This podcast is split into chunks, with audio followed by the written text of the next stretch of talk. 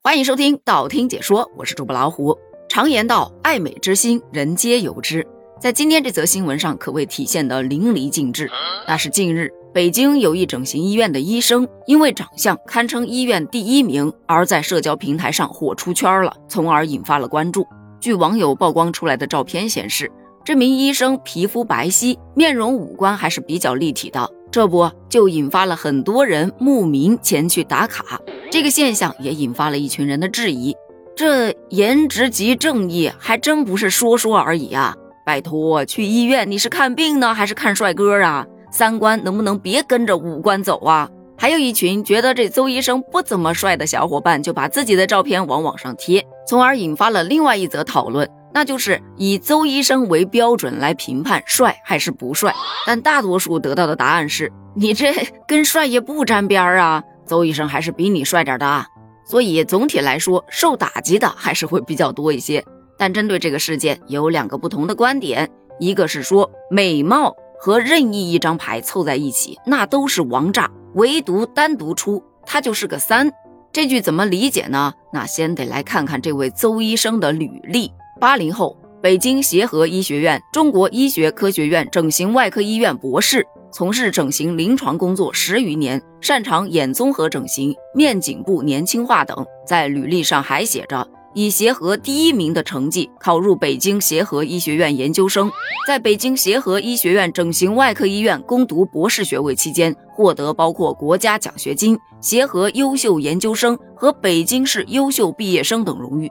积累了大量的临床经验，其在国际高水平 SCI 杂志上发表论著多篇，在第一时间内掌握国内整形美容界的最新动态和最新技术。总结两个字就是学霸。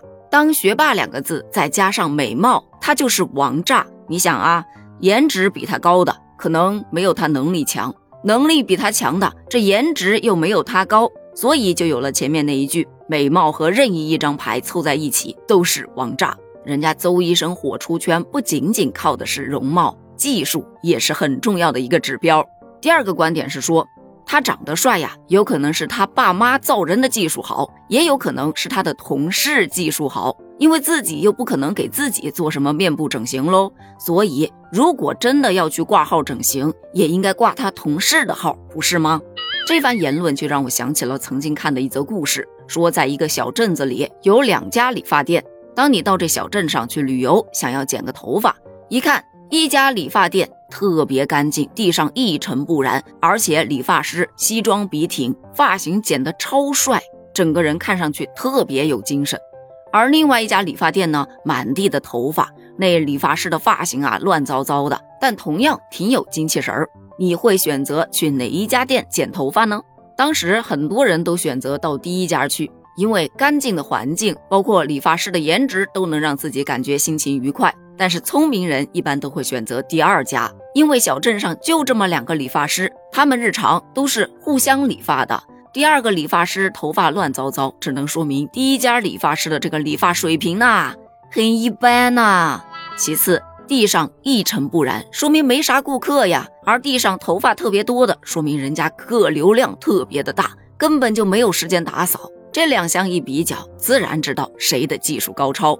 不过，这个观点仅仅是针对刚才那句话来说的啊，并不是说人家邹医生技术不好。作为一个学霸，而且有十多年的临床经验，相信他的整形技术应该也是不错的。只不过咱可能暂时没有这方面的需求罢了。最后，虽说这是一家整形医院，但是咱们有个观点啊，还是得强调一下，千万不要把追星的那股风气带到医院去，因为不管是什么医院，医生都是很忙的，不要随意浪费医疗资源。没事儿或者没病，就千万别往医院去打卡啦。医生这碗饭真不是靠脸吃的，人家靠的是技术。对于这个话题，你又有怎样的看法呢？